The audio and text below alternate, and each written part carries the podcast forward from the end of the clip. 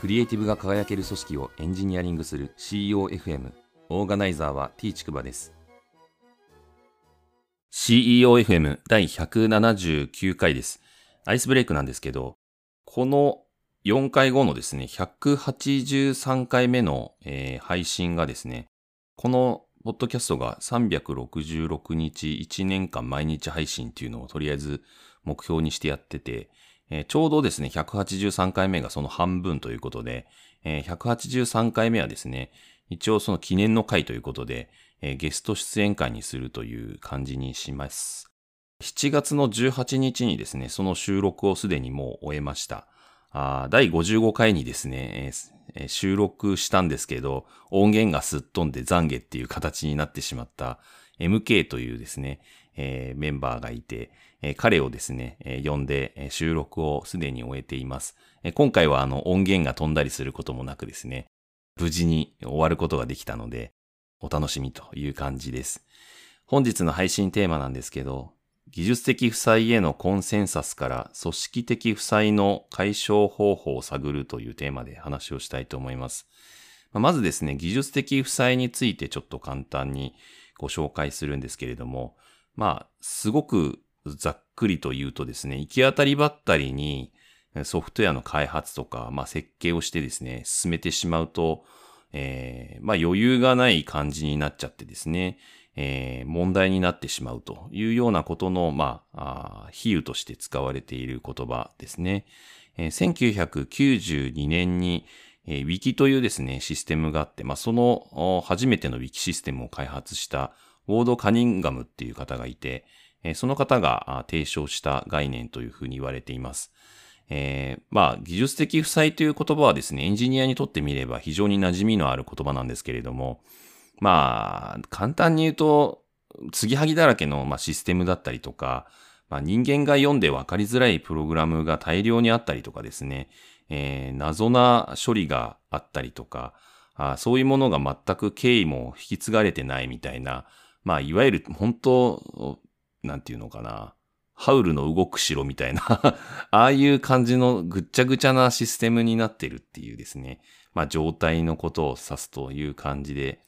で、そういう風になってしまうとですね、新しい機能の開発とか、やはりやりづらくなったりするという感じです。まあ、非常にどうしようもないシステムのことを私はですね、えーバグ再現の比喩として、A というバグが出て、えーそれを潰したら B というバグが出て、えー B というバグを潰したら C というバグが出て、で、C というバグを潰したら A というバグが再現するみたいな、えー無限ループに陥るみたいな、まあ、そんなような状況で、まあ、ニッチもサッチもいかないというような感じになってしまうというので、まあ、そういうことが引き起こらないようにですね、えー手当てをしていくっていうのがこの技術的負債への対処方法と言われています。えーこの技術的負債に対しての、まあ、コンセンサスを紹介するとですね、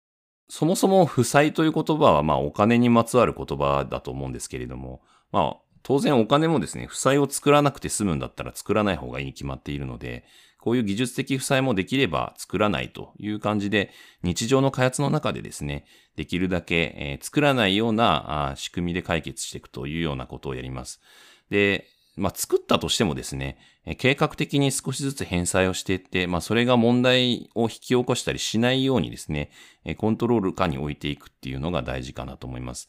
で、それでもですね、まあ、厳しくなってですね、まあ、技術的負債をドーンって抱えてしまったシステムみたいなものも、まあ、現実の上にはあったりするんですけれども、まあ、そういうものをですね、一度に解消しようとすると、まあ、基本的にはエンジニアが死ぬ目に遭ったりするので、で、最悪ですね、えーもうそのシステムがニッチもサッチもいかなくなって、さっきの、えーバグが再現しまくるみたいな話のようなシステムになってしまうとですね、もう、えーそのまま使っていくにはちょっと厳しいという感じになってですね、全部リプレイスしなきゃねっていうような判断になってしまうケースもあったりします。なので、まあそうならないようにですね、えー基本的には負債を作らない、もしくは作ってもちょっとずつ返済をしてって貯めないみたいなやり方がいいだろうというふうに言われています。で、この考え方はですね、組織にも応用が効くんじゃないかなというふうに思っています。まあ組織にもですね、えー似たようにこの組織的負債と呼べるようなものが結構あったりするかなというふうに思います。私自身がですね、結構この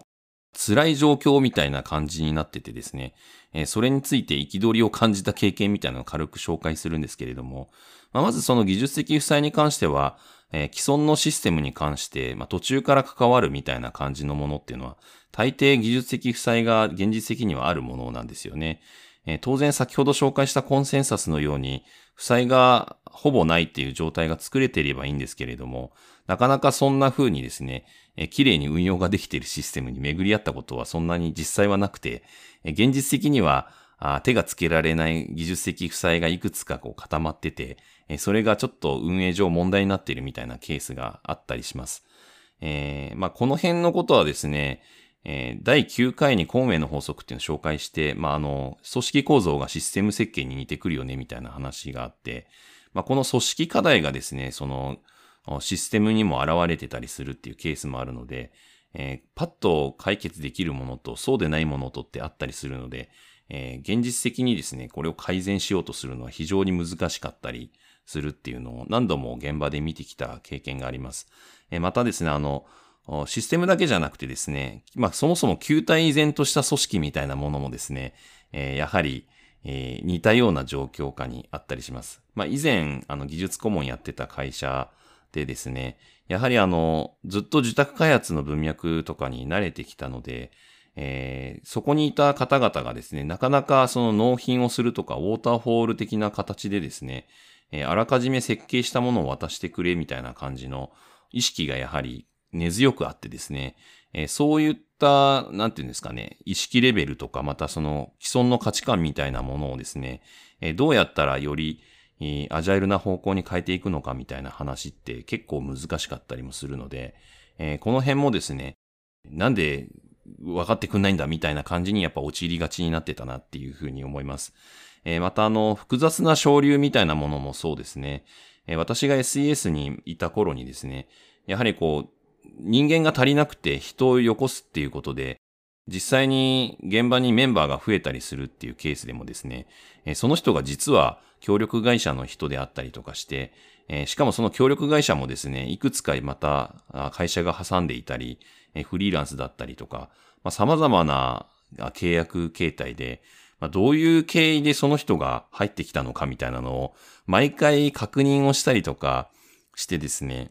その状況をまあ踏まえたりとかしなきゃいけなかったので、まあそういうのもですね、えー、なんでこんなめんどくさい状況になってんだみたいな風に、まあ当時憤りを感じてたっていう風に記憶しています。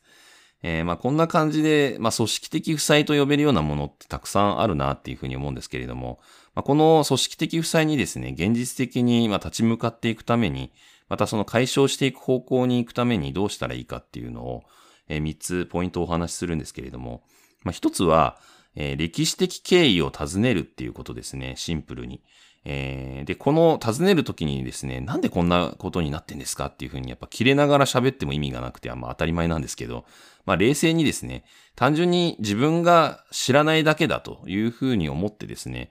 必ず今この形になっているには意味があると思うので、その意味が何なのかということをですね、丁寧に周囲に尋ねていく必要があるかなというふうに思います。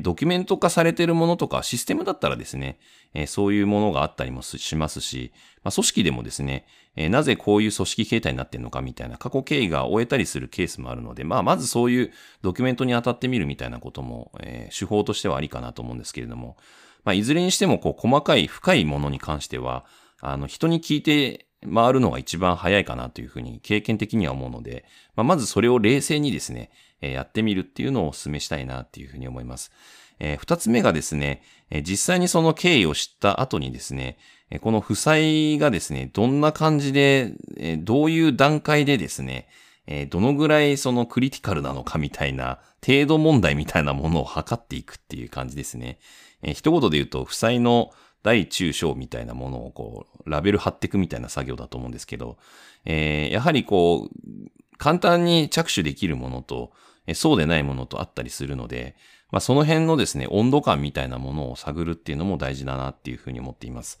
で、最後三つ目なんですけど、えー、この辺のことが整理できていくとですね、えー、どれにまあ解消するために着手するかっていう話になると思うんですけれども、まあその時にあたってですね、一番やっぱ先に進めたいなっていうふうに思うのは、まあ前に何かプロジェクトを進めようとするときに、え、なかなかうまくいかないっていう、その、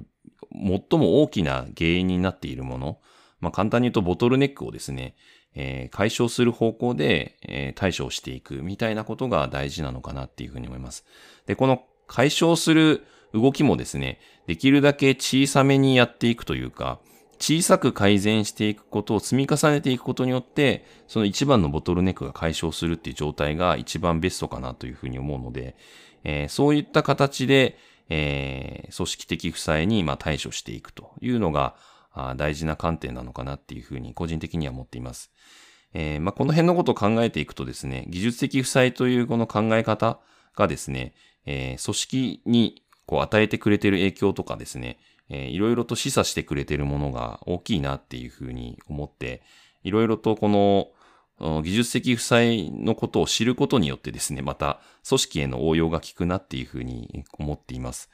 えー、で、先ほど言ったポイントの中でですね、やはり一番大事なのは、まあ、一番最初に言ったその歴史的経緯を、まあ、知るっていうことなんですよね。歴史的経緯にまあ敬意を払うというような感じで、そこが一番大事なんじゃないかなっていうふうに個人的には思っています。歴史的経緯というのはですね、えー、もうちょっと細かく言うと、そこに関わっていた人や、その人たちの思いみたいなのが結構詰まってたりするんですよね。なので、そういうものに対して敬意を払うみたいなことが結構大事だったりするので、えー、そういうものをですね、深く知れば知るほど、うん、なんていうのかな。こう、歴史的経緯を分かって、えー、なぜそういう組織になっているのかっていうことを知ることによってですね、えー、その組織に対する愛着が湧いたりとか、えー、その組織を、継続的に関わっていって改善していこうみたいなモチベーションにもつながっていくかなと思うので、まずはですね、こういう歴史的な経緯を知っていくっていうことが大事なんじゃないかなっていうふうに思っています。第179回の配信は以上です。ご意見ご感想などあれば、Twitter アカウント t ちくばまで、ハッシュタグは CEOFM です。